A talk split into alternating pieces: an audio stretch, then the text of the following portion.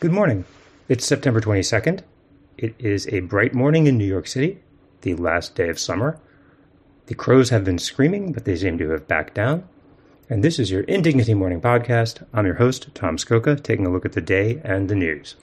It is a big, busy morning for corruption and alleged corruption, starting with ProPublica delivering yet another report about the activities of Clarence Thomas, who allowed himself, without disclosing it, to accept free private jet travel to the Koch brothers' annual top secret policy conference, at which the Supreme Court justice was dangled as a sweetener attraction at dinners for the biggest of the big dollar donors.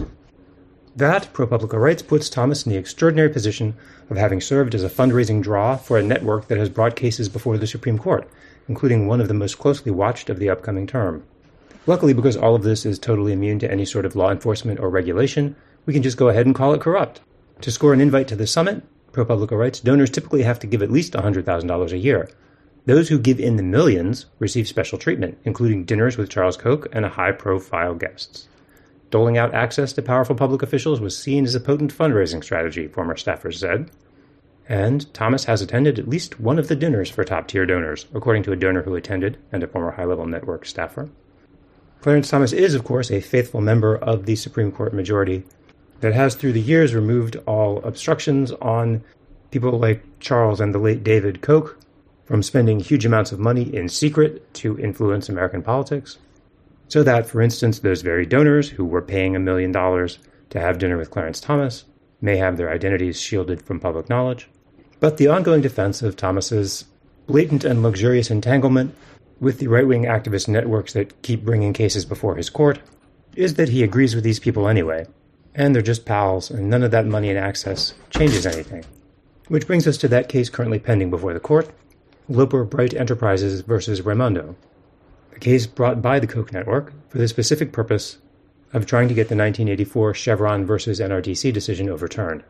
Chevron was originally meant to allow the Ronald Reagan administration to throw its weight around, but its function is to require courts to defer to the decisions that executive agencies make about how to apply the laws so Congress doesn't have to pass a bill authorizing, say, the EPA to specifically regulate each individual chemical that might fall under its purview.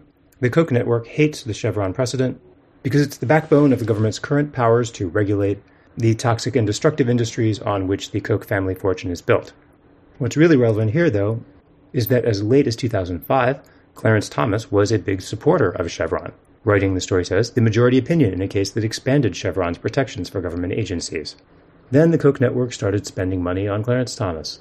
Until in 2020, he declared that he's now against Chevron, which ProPublica points out, in a bit of understatement, was a rare reversal for a justice with a reputation for being unmovable in his views.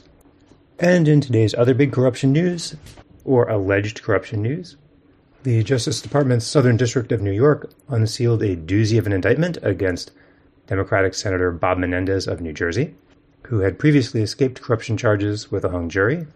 The new indictment alleges deep and spectacular entanglements with Egyptian government officials and Egyptian nationals, leading to an alleged bribery spree that allegedly led to investigators finding 13 alleged gold bars around the Menendez house, along with nearly half a million dollars in alleged money, some of it allegedly in envelopes stuffed in the pockets of personalized jackets belonging to Menendez. Also, an alleged new Mercedes-Benz C300 convertible that was allegedly allegedly given to the Menendezes by one of their Egyptian contacts.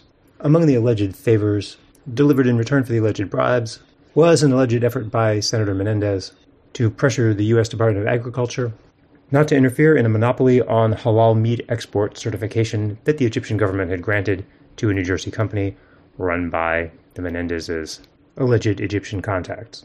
If these allegations hold up in court, Clarence Thomas and the Supreme Court might have to do even more in their ongoing campaign to make it essentially impossible to prove that any gift to a public official was a bribe.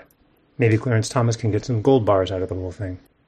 In today's newspaper, the New York Times once again has one of those non story foreign relations stories holding down the lead slot. President tells Zelensky the U.S. stands with Kiev.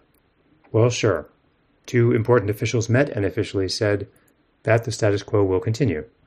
Next to that is the story of Biden offering hundreds of thousands of Venezuelans the chance to apply for work permits in the hopes of relieving the strain on the migrant managing system by allowing those migrants to make money. Down at the bottom of the page, there's a long story about how Jimmy Carter will not die.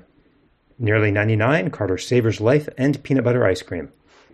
Seven months after entering hospice care, the paper reports, Jimmy Carter is still hanging on, thank you very much, and is in fact heading toward his 99th birthday in just over a week. His grandson, Jason Carter, told the Times that he'd expected the former president to die within five days or so of checking out of the hospital in February. Instead, he's just hanging around the house and he hasn't seen a doctor in six months. That is the news. Thank you for listening. Please subscribe to Indignity to keep us going, and we will talk again on Monday.